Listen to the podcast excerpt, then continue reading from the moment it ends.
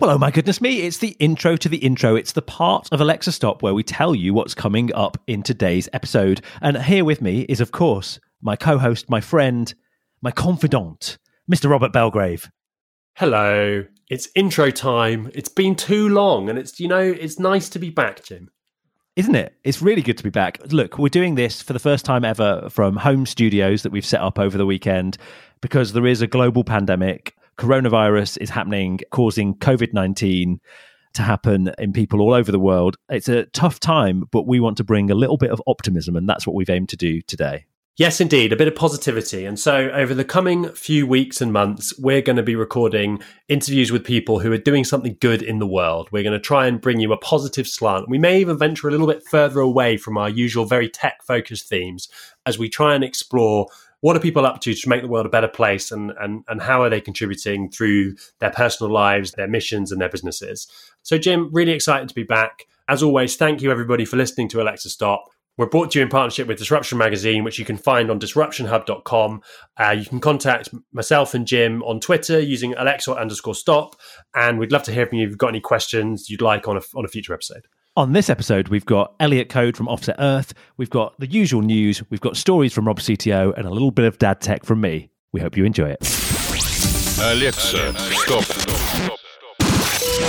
A podcast about how technology is changing our lives. With Robert Belgrave and Jim Bowes. Well, my goodness me, I'm in Bristol, you're in London, we've been away since Christmas, and well, not much has really changed in the world, has it? I'm Jim Bowes, and you are, of course. Robert Belgrave. Not much has changed at all, Jim, other than, well, our dear friend Corona. And not only that, I, suppose the first time that we've ever moved into doing remote versions of Alexa Stop. We normally do this face to face together in a single room. We maybe even shake hands or hug at times in that we do. And, and what's funny about this is that you've decided to stand up for this recording. So, despite the fact we have a video call as well as our online podcast recording software, all I can actually see is your crotch and torso. Uh, oh, there we go. You've adjusted your camera. That's better. Pushed the screen up, but I thought, you know, I've got my owl uh, um, sweatshirt on. I thought you'd appreciate just a really good shot of that the owl sweatshirt is looking looking lovely, as is your lampshade that I can now see, having uh, having the sort of up nose camera angle. But look, joking apart, we always swore we would never do a podcast recording remotely, but times are what they are needs must so here we are doing an online recording and of course we're doing this because i've moved to bristol right Oh yeah, I mean that's also part of it. Although I'm sure we'd have obeyed the uh, social distancing guidelines and not met up in person. Although is podcast recording key work? I suppose arguably it is. My thing was maybe I could have invited you and Laura to live in my house so that we could just record together. Then you'd all be part of my household. We could exercise together. It'd all be fine. Be great. Yeah. Bit of a dance class in the morning, some family cooking would have been good fun. Anyway, it's good to be back. It's good to be back with the first of our Corona specials, I guess, right? What, what are we going to do over the next few months? Well, I think what we're going to do is try and give a slightly positive spin into a world that is incredibly challenging for lots of people. Lots of people are stuck at home. Lots of people have relatives and friends that are hugely affected by this pandemic. But we want to be a little bit of light relief and highlight some of the better news stories. We're not going to deny that coronavirus is out there and exists because, you know, frankly, even the and finally parts of the news now have some link to coronavirus. So yeah. We're not going to pretend it's not there, but we are going to try and give a relatively positive and optimistic view of the world in this challenging situation. On that note, why don't we both share something we've been enjoying about being stuck at home? Personally, I've been enjoying being around in the evenings a lot more. You know, normally my job means that I'm out a lot in the evenings during the week, eating food prepared by other people in restaurants and bars and all kinds of stuff. So I've been really enjoying the joy of cooking, making all kinds of different dishes, getting out all my old cookbooks and digging through them and trying to be resourceful with what we could find in the shops when they were a bit bare. Uh, what about you? What, what have you been enjoying about being at home? Well, I think similarly, you know, I've spent a lot of time in the kitchen. I really enjoy making food go a long way. I really enjoy inventing dishes with what I've got. So that's been a sort of pleasure and a joy. I've obviously been spending more time with my daughter than I would have been. So no that's doubt. been nice. And I, I, and having recently a couple of weeks ago moved to Bristol, getting to sort of get to know the house and the area a little bit, albeit in slightly strange circumstances. So, you know, those things have been great. I've been really enjoying my walks and, and my daily exercise. But I suppose it's important to say, actually, this isn't just some like disconnected view of coronavirus that we're bringing to you, because actually, Rob, you've had it. Yeah, I have. So, to anyone listening to this who's wondering what it was like, I guess I can share a bit of insight. So, I got it on a at some point, probably on a trip to Austria just before the lockdowns all began, kind of right up to the wire.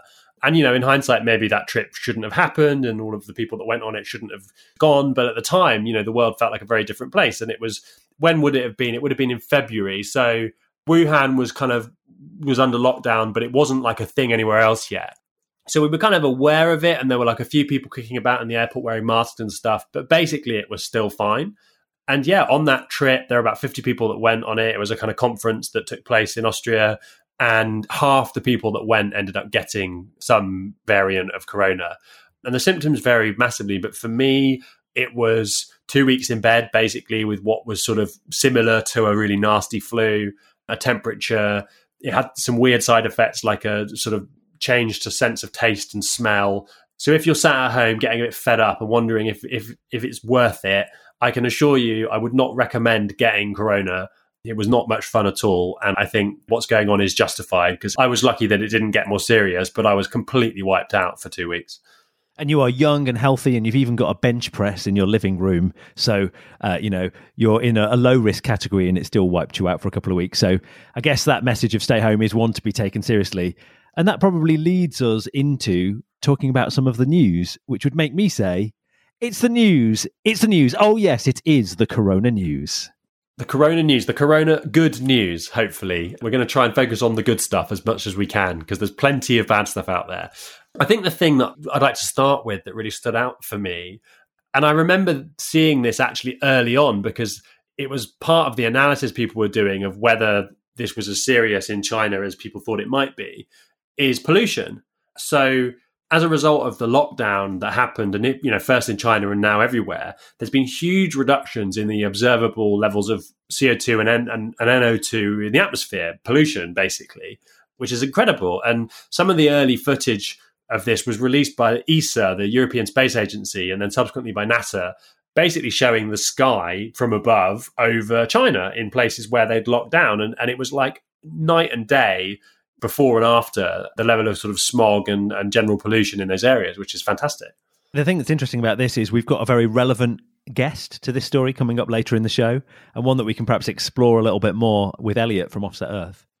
Yeah, so we'll be interviewing uh, Elliot, uh, who's part of the amazing subscription service to help you offset your climate footprint, Offset Earth, later today uh, on this episode. But a sort of conveniently related good news story there about the dropping levels of pollution as a result of Corona. And I think that to just sort of build on that, another story that I saw that I thought was really interesting was apparently the noise pollution reduction is giving certain animals that rely on on noise to communicate a chance to to flourish. And, and particularly birds apparently stand to really benefit the most. Have you seen anything about this? I haven't rob. Tell me more. So birds, you know, obviously prevalent in a lot of cities, and in those areas, there's normally just so much low level noise all day that it impacts on their ability to communicate with each other. So, you know, the birds apparently, and I must say I wasn't an expert on this before I read the story, but birds send signals to each other through song as a means of survival. And when they can't hear or be heard, they struggle to find a mate. They struggle to defend their territory from predators. So the local cat has a bit more of a chance of, uh, of snagging the robin. So yeah, it's really interesting to see how these things are impacting nature and wildlife. And honestly, I think this is kind of like a massive experiment unfolding before our eyes. I think there's so much about what's going on with corona that people just have no idea about really in terms of the impact it's going to have. And I suspect we'll be studying this for years to come and finding all kinds of sort of secondary and and tertiary results from what's been going on. Yeah, I think it's absolutely fascinating, and I think it is it both in terms of the environment, sustainability, but economically, you know, what happens after this? What's the long term impact on on the economy? And and and you know, it's not that long, 2018 March, that we were in South by Southwest talking about an optimistic future where there could be a second renaissance. And, and one of the things that caused the original Renaissance, the Renaissance as it's more commonly known. yeah, the, just the Renaissance. The, the first one. The original the, Renaissance. The OG Renaissance, yes. As opposed to the Rob and Jim Renaissance, the second one that, that hasn't Which occurred is, yet. You know, e- equally well known, so definitely needs to be uh, framed in that way. Yeah. yeah. Um, uh, we, one of the things we talked about was, of course, the plague being one of the things that contributed to causing the Renaissance. And whilst this isn't as severe as the plague and, and, and, and we really hope that it isn't, it is interesting what everyone being stuck at home and, and maybe thinking about their lives in different ways, what that might create creatively uh, from this.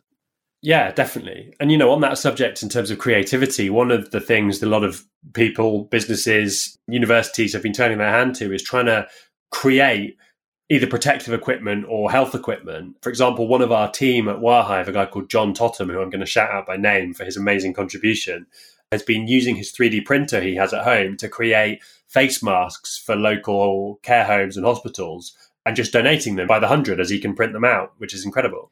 And I think that links to our next news item, which is that the first new medical ventilator to treat people with severe symptoms of COVID 19 has been approved in the UK. And that's a partnership between Formula One and a company who make a device called, uh, they're called Penlon, and uh, it's the Penlon Prima ES02. What's interesting is that this company already makes ventilators, but they'd never had the capability to mass produce them, and other companies have come together to help them create them at pace. So they've gone from being able to produce 50 to 80 a week to being able to create 1500 a week, which is a remarkable testament to companies coming together at a time of crisis well, you know, we'll come on to community in a minute, but just one more note on ventilators, which is that in the States, a ventilator prior to this crisis to be purchased from a specialist ventilator manufacturer would have cost somewhere between thirty and fifty thousand dollars per device, which is absolutely insane. And the smart people at MIT in America came up with a design for a ventilator using off the shelf products.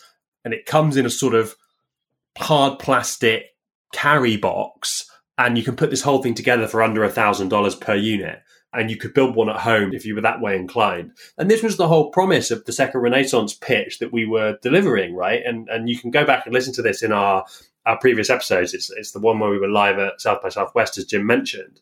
And the whole promise of what we were trying to establish was this idea that when humans are given time and a challenge, they can be incredibly creative and resourceful. And so you know the world has come together against this sort of common adversary in in corona. And some of the stuff that's going on is amazing. Like i'm not sure if you saw the story about how germany was taking infected patients from italy and spain and treating them in germany right? Like that is absolutely incredible stuff. And there was all the doctors. Was it was it cuba or the cuban doctors went to italy and all just like went to help because of the outbreak there. So it's it's, it's really heartwarming to see that, and, and I think this comes on to the news story about the kind of community work that's happening and, and the NHS stuff. What are your thoughts on it, Jim? Yeah, I think it's amazing. I think that, you know, from an engineering point of view, as we are talking in those a couple of examples, there's amazing exa- there's amazing things that people have done really quickly. Um, you know, UCL and Mercedes work together to make a CPAP machine. In the community, you know, um, uh, the, there's great examples of people coming out onto their streets, starting up WhatsApp groups across the country, volunteering. Volunteering for the NHS is huge, but also just people on their own street putting leaflets through doors and, and supporting people along the way there are some people trying to take advantage of the situation which i think you know has to be absolutely condemned. But the 99.999% of everyone is about how do we get through this? How do we get through it together? Totally. And and you know we're recording this on a thursday and you know normally we wouldn't reveal that because it spoils the magic of the recording. But in about an hour's time every single person on our streets will go outside their houses and clap together for the NHS, which is like seems like such a small thing, really, but it's quite profound experience. I don't know about you, but the first time I went out and did it, I was really shocked by how many people were outside. And my road is not a road where everybody's really close with each other. There were people standing outside their houses all up and down my street who I've never even seen, let alone kind of had any eye contact with or acknowledgement. And it really felt for the first time on my southwest London road that there was a bit of community and people were coming together, and it was amazing. It was a really special feeling. you find out a lot about your area based on that eight o'clock moment. So I've rented a house in a relatively middle class part of Bristol, and people were sort of coming out and clanging pans here, and Right. uh, you could tell they were expensive pans. They had some weight, they had some weight to them. The uh, the copper base has a slightly different tone to it, I understand, and the uh, the gold handle very visible as it caught the glint of the evening sun. Exactly, um, and some children have made a, uh, a, a sort of a poster, if you like, a, a, sort of hand painted poster that's hanging on a sheet outside their home here, um, Nice. which says, uh, uh, "Oh my God, there's no fusilli." Um, so I think that says a lot about an area. Oh my god! Wow, we're gonna have to stop there. I think that's uh, that's just the best possible way we could end that story. The last sort of global news story I wanted to cover. I've been ribbed a bit on this podcast for my love of US tech magnates, notably Mr. Musk. Has, has Elon done something you're pleased about? No, we're not going to talk about Elon. We're going to talk about my other love, which is Jack Dorsey of Twitter fame. So I quite publicly claimed that I thought Jack was a decent guy, which is not something that everybody agrees with. I know our previous guest, Dan Harvey, was very surprised and a little disappointed with me for, uh, He still talks about it now. for, for my positive comments about Jack. Well, well, Jack did me proud over the last few weeks because he come out and said that he's going to donate what is by far the most significant donation of any of the kind of US billionaire tech set. He's giving about 30% of his net worth to charity, uh, which is a, around about a billion dollars. He's worth about 4 billion, uh, you know, ridiculous, frankly He's no Bill Gates. he's certainly wealthy enough, and I'm very, very pleased that he's decided to put such a significant amount of that up for good causes. And the first cause that he's tackling is this pandemic and the anticipated economic turmoil as a result of it. So, fair play to Jack, quite literally putting his money where his mouth is and, and giving back a significant portion of the wealth he's accrued over the years. Yeah, well done to Jack, and, and a, an example for many people to follow who are successful founders. I've added a new feature to the end of the news section, Rob. Oh, how, oh, really? how do you feel about this? I've just spotted it in the notes here, Jim. Oh no, it's it's Jim's local news, everybody. I mean, the fusilli story felt like local news to me. I'm not sure we can top that. What what else have you got for us? So I've moved to Bristol, uh, and I wanted to just highlight a little story from here that uh, Banksy posted some pictures on Instagram this week, where he'd uh, got a, a, a collection of his work in his bathroom with the caption, "My wife hates it when I work from home." So there you go, a little bit of Bristolian action. You're suddenly feeling incredibly proud of Banksy's life and work, aren't you, as a, as a Bristolian? Funny how that goes. I think he's Uh, my neighbour. Have you found yourself listening to more drum and bass since arriving in Bristol? Yeah, me and DJ Fresh are, are here listening to um, drum and bass, who is now actually a programmer. Yes, so I hear. Um, that's about the extent of my Bristol banter, I think. We've exhausted it early on. Is there anything else you want to say about Bristol? No, I'm still warming up here, but um, I um, I'm, I'm going to try and keep Bristol banter going throughout the next few episodes, and we'll see how we go and see if I get accepted in the southwest. Because when I've previously looked at moving to Cornwall, I definitely wasn't accepted. Well, lucky us. I'm sure our listeners are looking forward to that as much as I am. And frankly, by complete coincidence, our guest today and also our planned guest for next episode also both live in Bristol. So my apologies to all of you. You are going to have to listen to a lot of Bristol loving from Jim and our guests. I am just as uh, uninterested as you are, but we'll uh, we'll go through that together. So, for those of you who listen to us from the US or from other countries, Bristol is a, a southwest of London, kind of in this sort of corner of England, and and not really anything else matters than that, really, does Nobody cares. No, it's a, it's a Nobody city in the. UK. I'm teasing. It's a lovely city in the in the southwest of the UK, and I'm very pleased that you're uh, you're settled in there. So um so anyway, that was the news for our first Corona episode of Alexa Stop. Oh, Rob, have you got a story from your CTO? Your story from your CTO? I forgot You've got a forgotten little what the bit- jingle's like for that, so I made up a a little new bit two tone, little bit Yeah. a little bit a little bit reggae on the uh, the jingle for the CTO today. Uh, yes, I do have a Corona CTO story. My CTO, like all the rest of us, is holed up at home with his family. He has got two young daughters, both of school age, and I understand that those of you with uh, kids of school age are having among the hardest times of everybody at the moment. Trying to do your jobs and homeschool children, I think, is driving certainly everybody I know in that situation completely insane. My CTO decided that it's important to get out for your daily walk. You're allowed one walk a day or, or, or a trip for some exercise, in addition to a trip to the shops in the UK. And so he felt like a responsible parent that it was a good thing to get out and about and do some exercise.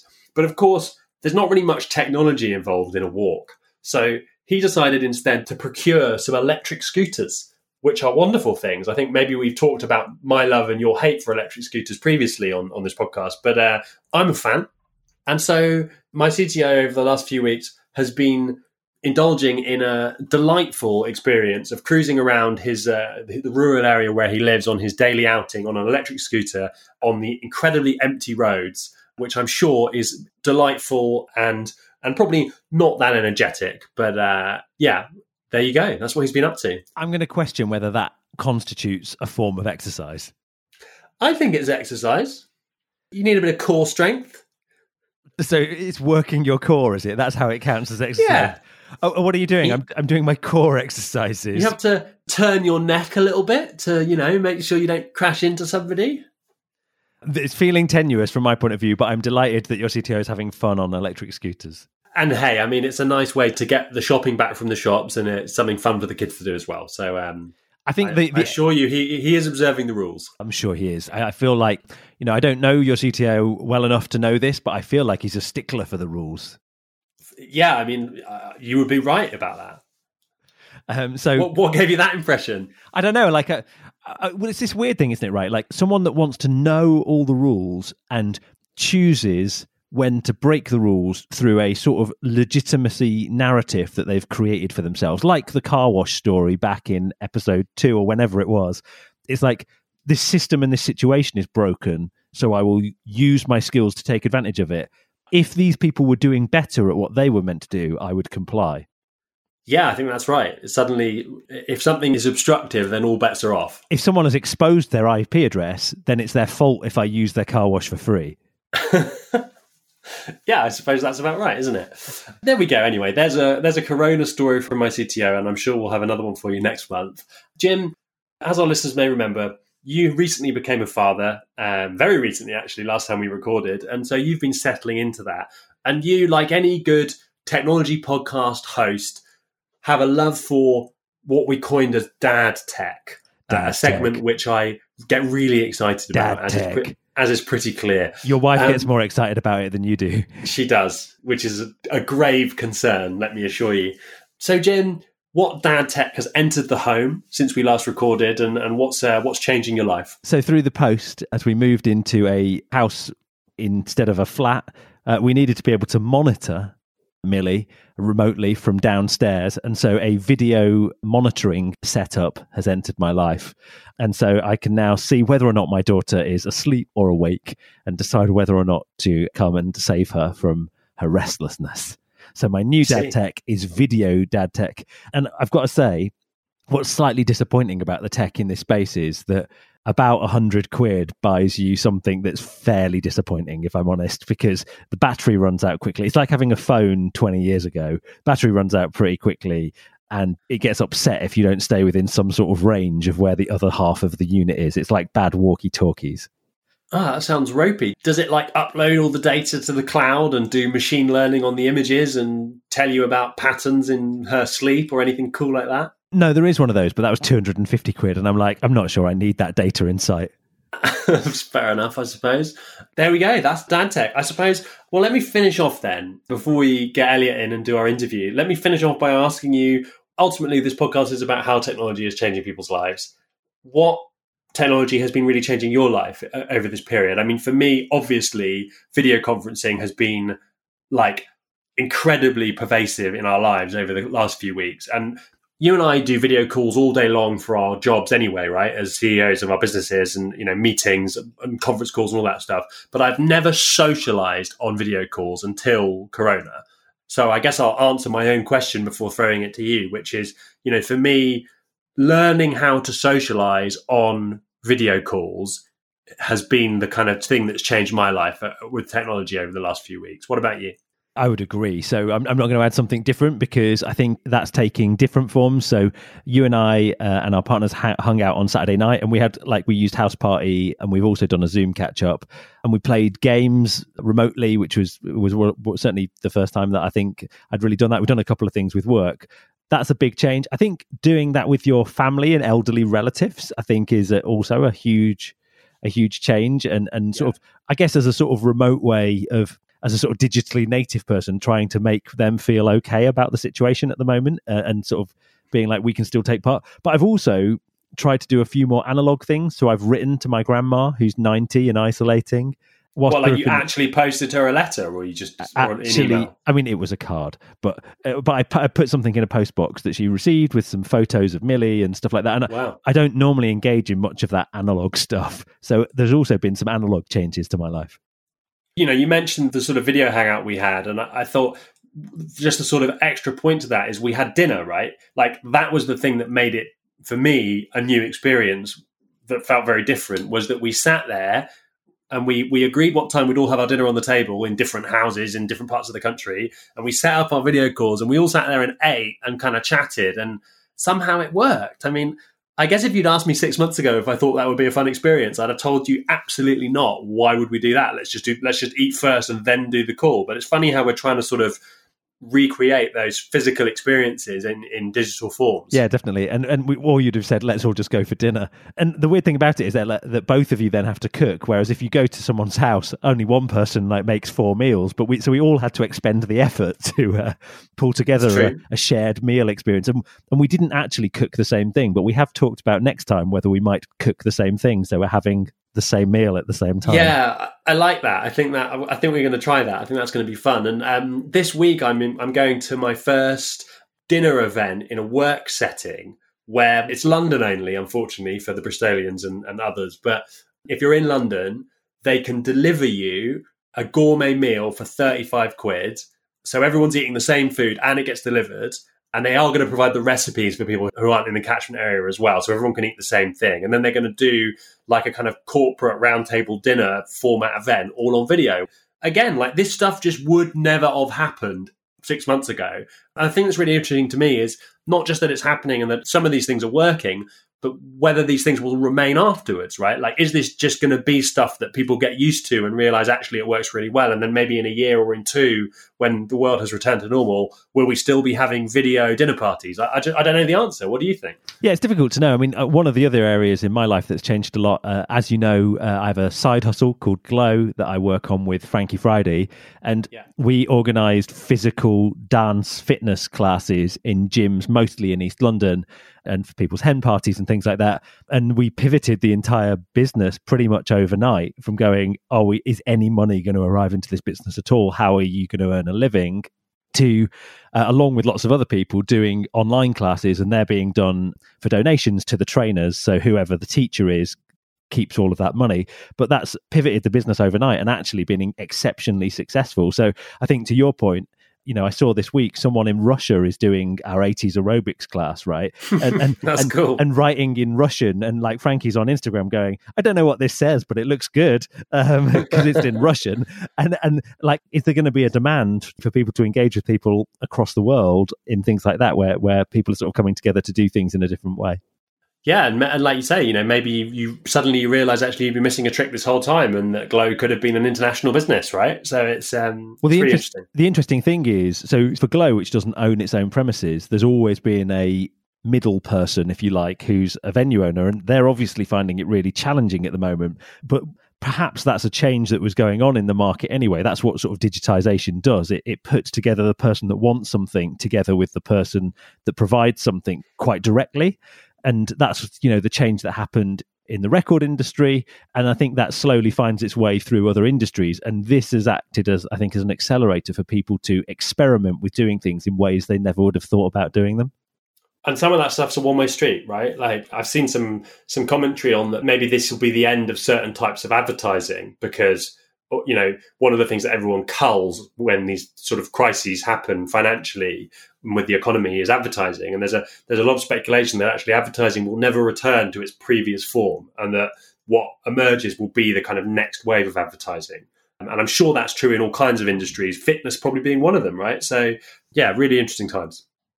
Yeah, so uh, next up, we'll have an interview with the amazing Elliot Coad, who full disclosure is my partner in a, a, business that we we set up a year ago. Uh, I'm simply a non-exec chairman. Elliot's the real brains behind it and and doing you know the the, the legwork. Uh, it's called Offset Earth. We've mentioned it on this podcast before. I know a few people that found out about Offset Earth on this podcast have gone and signed up and done incredible things where they've signed up for hundreds of people and you know are using it to offset the products that they sell and and you know thank you so much for your support so we're delighted to bring you an interview with elliot hear a bit more about his story and all the amazing work that they're doing. Indeed. Should we uh, reset the studio as we tend to say? I mean we're not even in the same studio. Yeah let's add elliot to the video call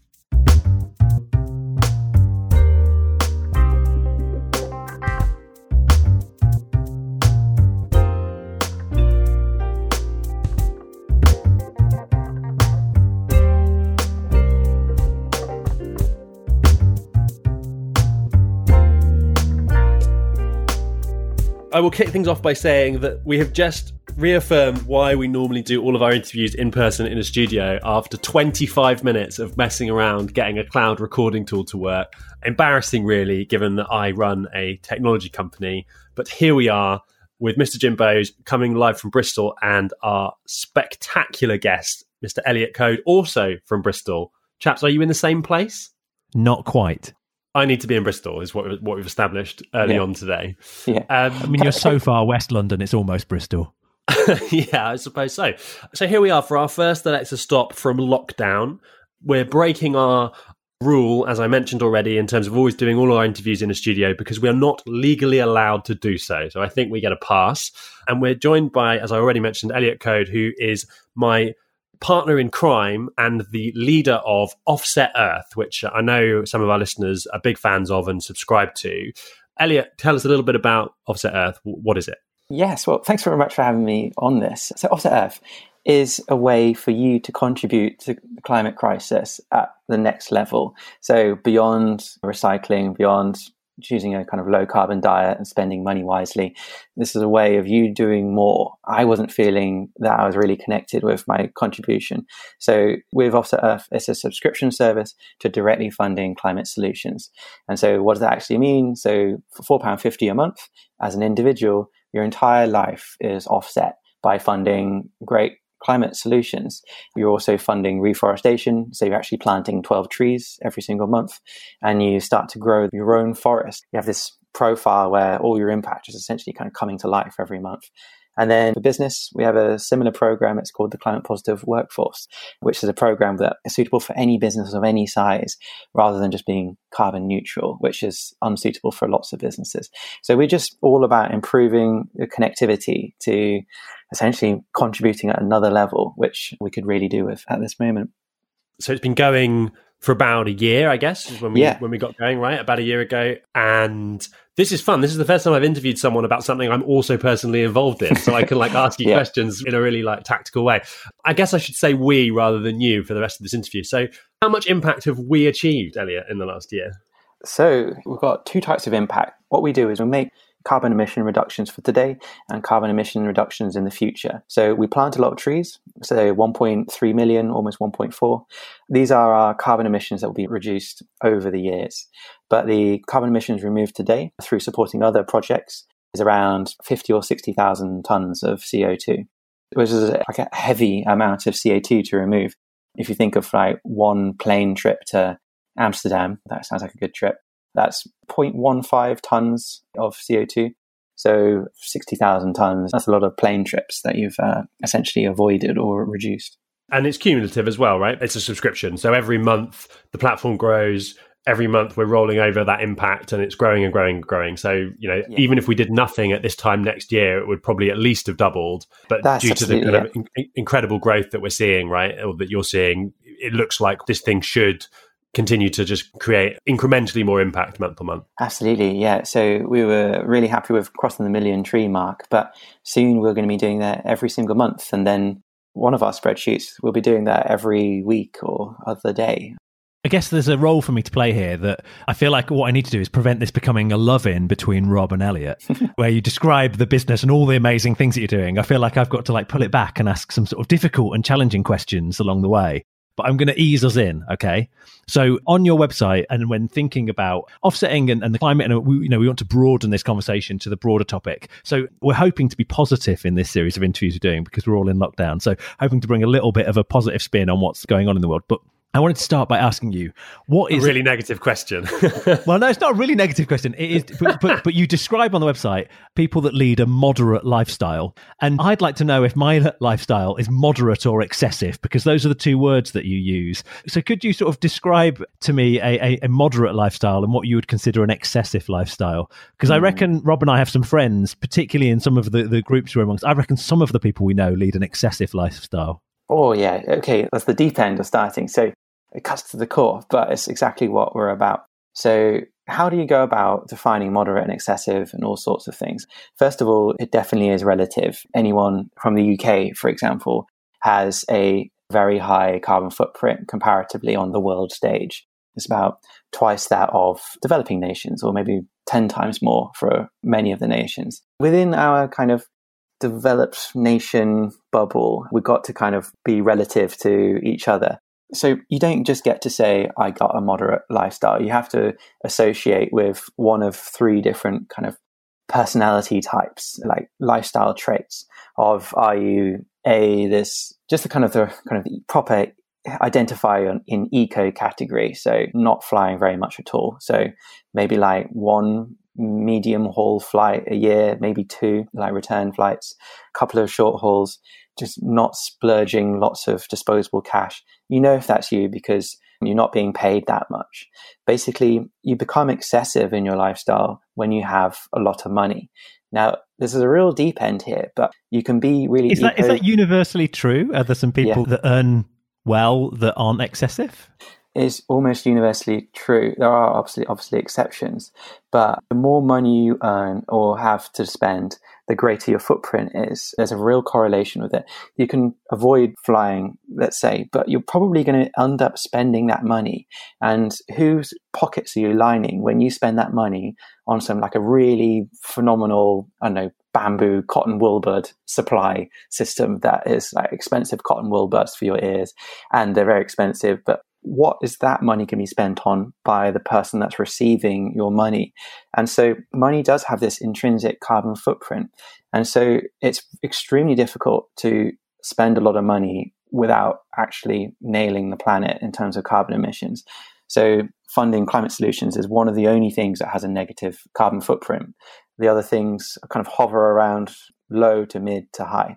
But then back to an excessive lifestyle, you just kind of find yourself in one of these kind of personality traits where you're flying, you know, let's say half a dozen times or more in terms of long haul. You'll find yourself, I don't know, hotels and restaurants and all sorts of things. And that's like kind of our kind of core principles that we're not going to make you enter in your exact carbon footprint and calculate it. So oh, like how many flights did I do last year? Like how many times did I go to a restaurant last year? It's really difficult to get like a strong level of understanding of your carbon footprint. And for the most part, you just fall into one of these three categories. And we make sure that your carbon footprint isn't a barrier to entry. It's like, right, who do I associate myself with? It might not be the most exact thing, but I'm here to repair the planet. And I care about doing my bit and you know, not worrying over the 0.1 ton of CO2 here and there, because in the grand scheme of things, it's not what we're actually after. So there's a few things wrapped up in there, but you tend to associate yourself with like one of three broad personality types. Now, if you go onto Offset Earth in Singapore, for example, you'll get given a different carbon footprint that would need to be offset. So three of the same personality types, but the data that you have available on a national level is very certain whereas the data you have on a personal level isn't. And so when you're in Singapore looking at our platform, we know with a better certainty of how many tons to offset for someone who lives from your background, then combined with the personality type. So there's a, there's a few Is it things higher, Elliot, in Singapore? It's fractionally lower. Getting into the weeds a bit, there's a real issue at the moment that the UK has and every government right now where when we talk about a carbon footprint, we talk about the emissions that happened, that occurred within our actual home nation. So the carbon footprint in the UK is around five and a half, six tons of CO2. It's been coming down heavily since 1990. On one side of the coin, like something to be lauded, it's like, oh, fantastic. But it's really only a tiny part of the picture. When you consider what in your house is made in England, what food is it that you're eating that was made in England? Your carbon footprint that is stated by all nations of the world doesn't include imported emissions, this, this idea of embedded carbon. And so Offset Earth is probably one of the only, well, I say probably, I haven't found any that do do what we do, is we don't take that carbon footprint on the national level. We take other data sets which show the amount of imported emissions on a per country basis. And so it's not five and a half tons, it's all of a sudden 11 tons. And then what we do is we add another 15% just to kind of firmly push you into the kind of climate positive category. So to report on just a national footprint is a real shortcoming and really dangerous. And politically, the UK is going like, look how great we're doing. It's like, nah, man, it's like the steel industry that was over here. We're just importing our steel, and those emissions aren't anywhere to be seen on our reporting. So it's actually a really concerning kind of metric, something that we're all relying on is only half the picture. It's fascinating. And, and you touched on something that I think is really interesting when talking about that about the carbon footprint of people living in developing countries, developing nations. And I suppose maybe this comes to like a human right. So, of all the stuff we've had in countries like the UK over the last 100 years, 50 years, 20 years, that sort of human desire to have the stuff that other people have had and then the planet's need maybe for people to be less consumer based in their societies. What do you think about that tension between, you know, people saying they want a fast car or a new washing machine or that they haven't previously been able to have, but as, as those countries develop, those opportunities starting to open up? There's some things like, um, for example, plastic pollution, which is one part of the issue, but the kind of carbon emissions with with something like that, we're going to really struggle with it. I've got a bit of a background with greenwashing because carbon offset is almost the epitome of greenwashing. So I'm really aware of how it can be used. And sorry, Edit, what is greenwashing? Some of our uh, listeners won't be familiar with the term. Yeah, so greenwashing is when you essentially do an action or communicate in a way that you've stated that something you've done good with the planet in mind, or you've done something in a sustainable manner. But in reality, it's just kind of a diversion where below the surface there are carbon emissions, you know, there is damage to the planet. I don't know, That's a chemical it. production company dumping chemicals in a river while replacing one single-use plastics in their cafeteria or something like that. Yes, yeah, yeah, yeah, exactly. Okay.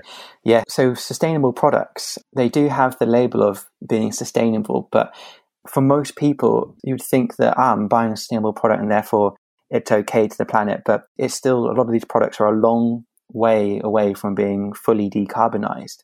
Decarbonized is in not having a carbon footprint whatsoever or is completely neutralized. And so there is this massive issue with buying things and personal possessions and anything in the in the material world. It's really tricky and we're going to absolutely struggle for it.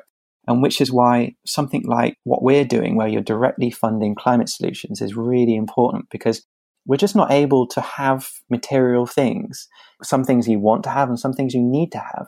But both of them you aren't able to have to have this essentially kind of like carbon neutral footprint. So you need this other option here to buy us time until we can go fully carbon neutral in everything that we do.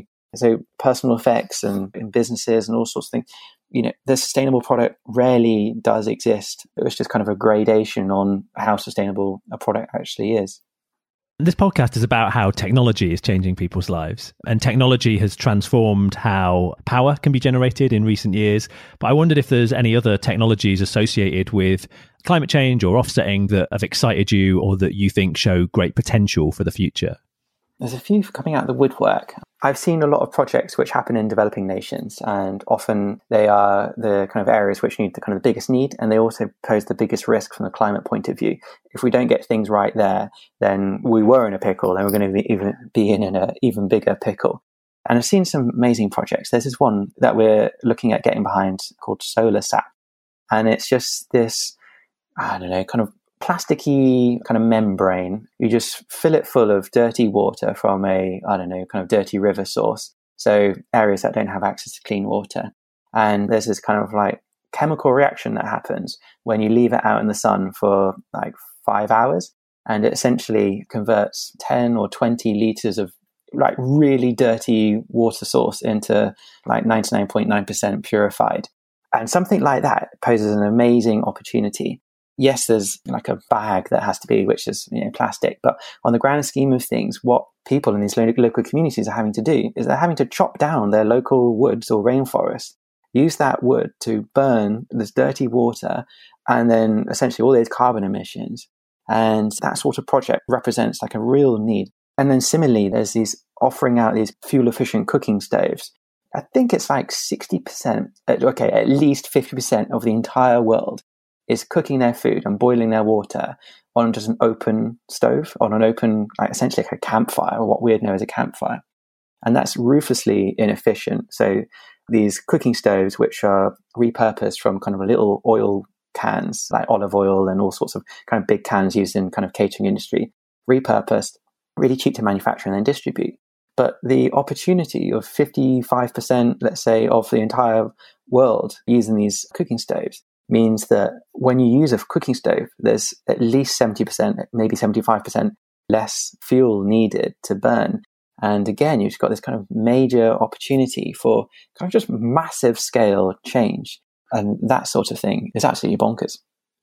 It's interesting, isn't it? How it's easy to get excited by things like the drones that can shoot tree saplings into the ground and all that kind of like slightly sophisticated, I guess, technology, progressive technology. But actually, in the context of sustainability and carbon reduction, there's some really basic problems to solve that have quite sort of analog and simple solutions to have the biggest impact. Like, for example, stopping people cooking on a cooking fire by repurposing an oil drum. You know, on the face of it, it seems like it's relatively simple, but the impact is so significant because of the scale of some of these problems. Yeah, um, absolutely. Know, clean water, access to toilets and stuff is still like a massive thing. Mm. Preparing food, how do you create lighting in a lot of places? You know, these things are, have have massive impact. So I'll give you one that's got like proper tech. My background is tech and uh, got me really excited. So one of the ways of preventing CO2 from entering the atmosphere is protecting prime rainforests, so tropical rainforests, from preventing deforestation being cut down and being degraded.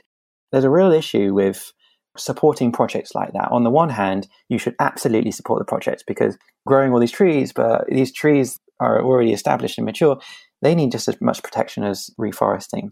But there's a real problem, which is monitoring. So deforestation happens like almost undetectable levels where these very small pockets of bad actors are gutting the rainforest. And monitoring is actually a really important aspect. Up until recently, monitoring has involved expensive environmental consultants literally walking around in the rainforest, working out whether certain areas has been cut down or not. But one of the projects that we supported last month was protecting the, uh, a part of the Brazilian rainforest, which is being monitored by a company called Pachama. And they've recently partnered up with Microsoft and they're doing amazing things to kind of make their entire company properly carbon negative.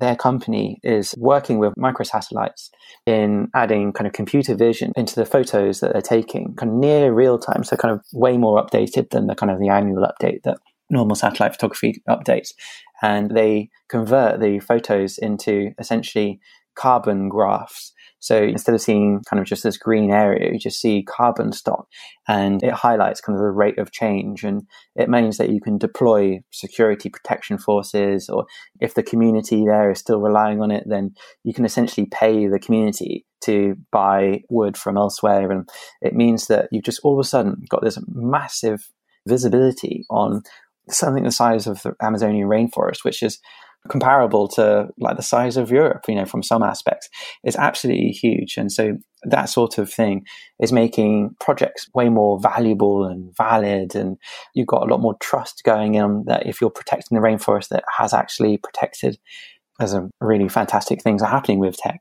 Talking about what you're prepared to fund, you talked about some bad actors there and not just people that are in daytime soaps. So, people doing things, uh, deforestation, and that's because they want to gain or benefit from that. Would you consider funding things to address those problems in society in places, or is that way outside the remit that you're interested in? Sometimes they do get wrapped up into one of the same. So, for reforestation, so planting trees, what you have to do is when you not just funding a tree to be planted in the ground, you're also funding an entire sustainability program where the original reasons why it was deforested in the first place, they need to be addressed at exactly the same time. So when we're planting your trees, we're also part of that money goes into community initiatives where they're kind of much greater awareness of the programs you're working with. Why you wouldn't necessarily plant a forest by drone is the number one reason for deforestation is community disengagement.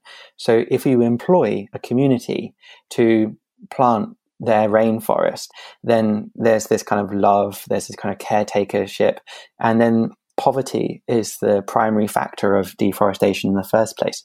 So we're supporting a project in Madagascar where it's community led reforestation. And these local communities, it's the first time they've ever been paid anything that such as the extreme poverty in these areas. And it's not just planting a tree, it's a 30 year to 100 year sustainability program, which means that it's the long view. So it's a, an amazing employment opportunity. So they sometimes really do come hand in hand. So those sort of projects are really easy for us to kind of get behind. What's more difficult is, for example, education of women in developing nations where there's a correlation of birth rates, kind of spiraling birth rates, poorly educated girls. And they're one of the biggest opportunities for mitigating climate change is this kind of education.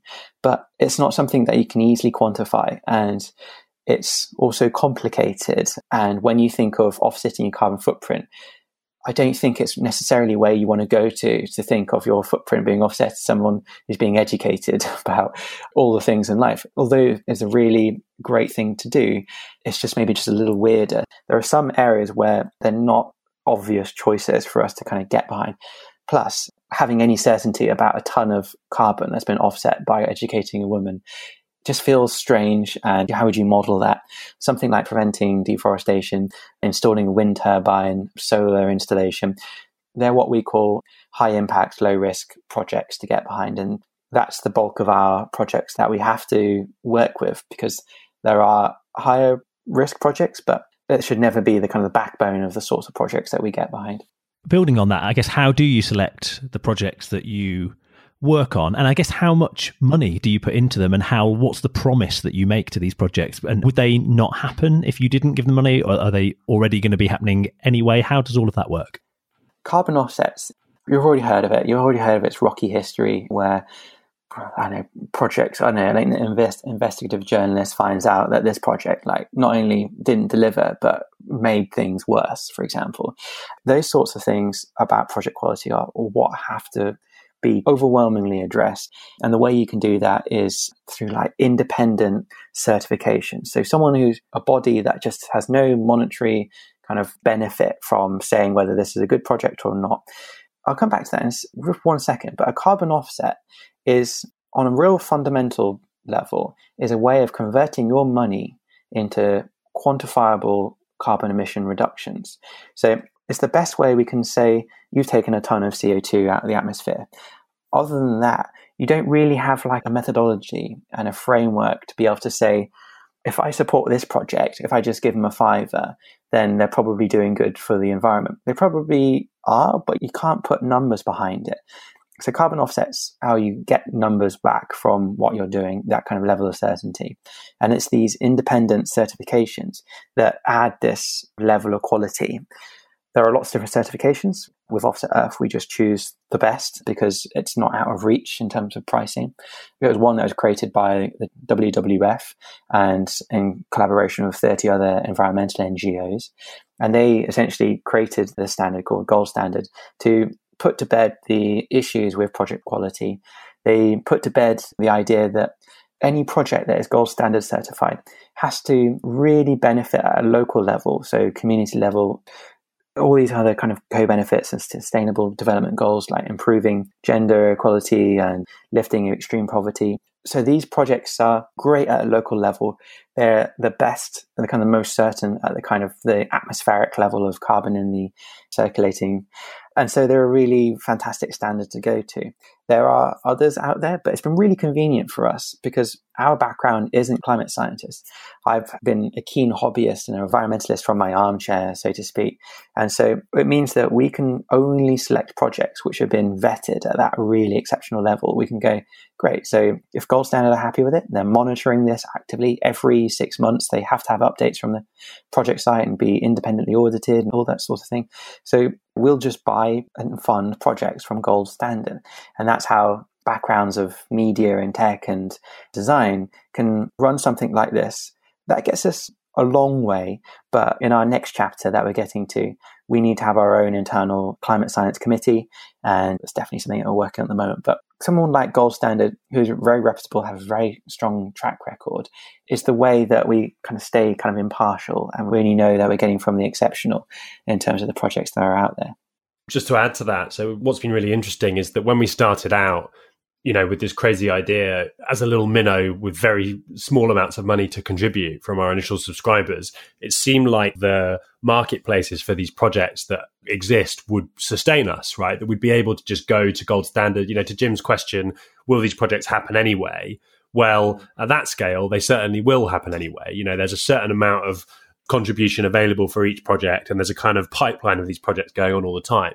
But as the platform has grown and our subscriber base has grown, if our growth rate continues as it has, we're already looking at needing to create our own projects simply to keep up with the demand that we're going to have, which is really interesting. And I was chatting to someone who works in this field, and they were saying that there's been this huge shift globally over the last sort of 24 months, last two years, towards people really starting to take a bit more of an interest in climate and companies are starting to understand that they need to be more responsible citizens of our planet if they want consumers, right? So mm. it's hmm. being driven by profit as much as it's being driven by the kind of ethical and environmental implications, which is an interesting debate. But regardless, it's happening. And so actually globally there's going to be a real shortage of these programs in the next few years because of the massive increase in demand so it's yeah. going to be really interesting as elliot says as, as the team grows you know and we start to have to move beyond buying these things from third parties and and perhaps even getting our own programs certified by gold standard so that they meet those criteria is going to be really interesting and and just one more note on the tree planting thing so we've been doing the tree planting with eden projects in madagascar it's funny like when we started off elliot was emailing them and they were like oh yeah, sure, like whatever. You can like here's a form. Yeah, we'd love to plant some trees for you. Obviously, being very supportive, but expecting us to just be planting like you know tens of trees or whatever. And then a few months went past, and we got to the point where we planted like a couple of hundred thousand trees. And then they're like, "Oh yeah, maybe we could like send you some photos of the trees." And now it's got to the point where we have like our own plot, which is all mapped out on Google, and they're talking to Elliot and the team about visiting. And so as we scale up what we're doing, we're starting to be able to get much closer to the individual projects as well, which is fantastic. Absolutely. Oh yeah, we love our own actual forest. It's a way of kind of reclosing the gap on.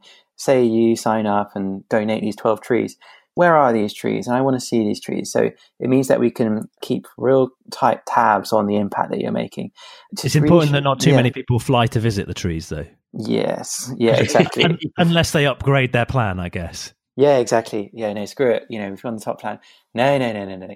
We'll be planting in the UK as well, where we'll be able to kind of muck in. That's going to be really, really great. So if you want to kind of just put your wellies on and actually plant some trees and like do all the maintenance that comes with it, we'll be having some of these kind of open days as well. But as Rob was saying about the kind of capacity for these projects, it is absolutely massive. If anyone who's kind of wanting to kind of know more about this world of available climate solutions, there's this amazing project called Project Drawdown, and it's a comprehensive collection of the available climate solutions that exist, and it shows you the capacity for these. So when I say project, like you know, wind turbines, solar, education for women, all sorts of things, if you add them all up, and then it's around I think it's around 20 or 30 years worth of global greenhouse emissions. And so that in theory, you can think of that as almost like a time machine to allow us 30 years worth of decarbonizing, getting the carbon footprint out of our lives. If we fund these solutions at a massive scale, we essentially boot along the kind of the into the long grass. Our climate peril we're just adding more time which we desperately need. So our great mission here is to fund a lot of that where uh, it was internal but now we started talking about it a bit more externally. But we're a subscription service and you know the likes of spotify and netflix they're around 150 million subscribers. What does that actually look like for climate impact? It's an insane amount of climate impact where on a purely tree basis, tree level, it'd be around 150, 200 billion trees every single year is planted. It's around 10, 12% of all greenhouse gas emissions. Now, in the eyes of the United Nations, a 0.1% reduction in global greenhouse emissions would be a major, major win, especially through any single entity, let alone an opportunity for 10, 12, 13% of all emissions. That's our big reason for being here is to show, yes, we should be reducing our carbon footprint, but let's just say we just put together four pound fifty, five dollars a month into this thing, and you have this just most insane opportunity for something the size of Netflix. And Netflix is amazing. I don't make me choose between Netflix or Offset Earth, but I think there's a real opportunity for something to reach that scale. And then beyond, you know, they do some research that said there are 700 million people who could quite comfortably accommodate something like Netflix or Offset Earth. So uh, I guess to wrap up, you know, it's been great chatting to you.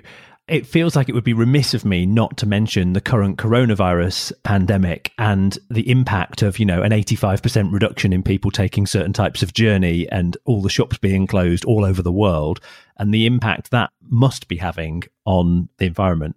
And it'd be great to sort of get your thoughts oh, yeah. on that. Yeah, yeah. Oh, it's a real mixed bag. Certainly short term, it's a it's a blessing short term for our climate issue. We're going to be seeing some serious carbon reductions this year, which we haven't done since around kind of the, the 90s, where there's a real kind of fuel crisis. But we're looking at potentially maybe about three, maybe 5% carbon reduction this year, which would be a massive boon. You know, our actual target for the two degree warming by 2030 is actually 1.6, 1.7% reduction year on year, which seemed basically unachievable. Coronavirus caused a lot of pain, but for one thing, it's going to help give us just a little bit of extra time. Now, combined with we've got extra time, but we're going to see a big pullback on investment in the green economy. We're going to see purse strings really tighten through any economic fallout. And so the jury's still out on whether that actually will be balanced out entirely or even swing it in the other, in the other direction. So it's an absolute mixed bag. But I wonder what you guys are thinking. But I think the kind of most inspiring thing is the world can turn on a sixpence if it needs to. So for coronavirus, we've needed to change everything. And for climate emergency, we need to change everything on a, on, a, on another level. But my God, I've seen everything change. And it just gives me real hope that we can totally do this if we see the requirement and say that's a big marketing problem for us to make the problem seem big. But I feel really inspired by it my perspective on this so it's fantastic seeing you know satellite imagery of pollution clearing and you know all these photos of clear skies and animals roaming and seemingly lush vegetation returning. And like it definitely has made in the short term an impact right in terms of the observable difference to climate and pollution. I think the flip side for me which is actually probably one of the more depressing things is some restrictions have been relaxed so in America, they basically completely relaxed the restrictions around certain types of waste during Corona, which is the most ridiculous thing to have done. But they've basically removed any like punitive action against companies doing certain types of dumping of, of various types of waste, which is crazy. So that will obviously have a net off against some of this positivity. I mean, ultimately, air travel is at 10% of what it was and road travel is at like 60 to 70% reduction of what it was. So that is going to have a huge impact. So so that's all again kind of back to the other side of positivity. But then if you look at what's happened in the states with the stimulus that they've issued the federal reserve is now up to i think it's about 6 trillion dollars worth of stimulus that they've issued to support their economy. And the UN had solving climate change at like 1 trillion dollars right? So it says a lot, doesn't it, about what matters to people when the Federal Reserve is willing to, on a sixpence, as Elliot put it, print all this money to inverted commas save the US economy, keep the stock market alive. And I, I get it. Like if loads of people lose their jobs and unemployment goes up, millions of people will die and it's awful, right? I'm not saying they shouldn't be doing what they're doing, but my argument would be shouldn't we also be taking that same level of action to do something about the impending death of our species as a result of our destruction of our planet. Like that seems like a pretty important cause to me, and perhaps one that is at least as important as what's going on now. So my perspective on Corona is is a mixed bag, and I just hope that that willingness to solve the impending financial crisis that comes from Corona will kind of roll over into the same level of ambition to kind of maintaining and solving the climate problem as well to try and get this to a really genuinely positive ending, I think what I'll say is I see the lockdown situation as something that's happening long enough for people to form new habits and behaviors. And I think companies and organizations will genuinely be better at doing remote working. And I think there will genuinely be a long term reduction in the amount of travel that people do that maybe wasn't completely necessary because people genuinely appreciate they can do things remotely now. And I also think there'll be a lot of people that will actually want aspects of the slightly simpler life that they've been leading. And so I think there is some positivity within all of this that can last beyond when the lockdown lasts. I also think the relaxation of it is going to be pretty gradual as well. I really see that too. And I'm seeing long term benefit here. Elliot, thanks so much for talking to us. Good luck with everything that you're doing at Offset Earth. And we look forward to talking to you again in the future. Great stuff. Thank you, Jim. Thank you, Rob. It's been great. My pleasure. Thanks for joining us, Elliot.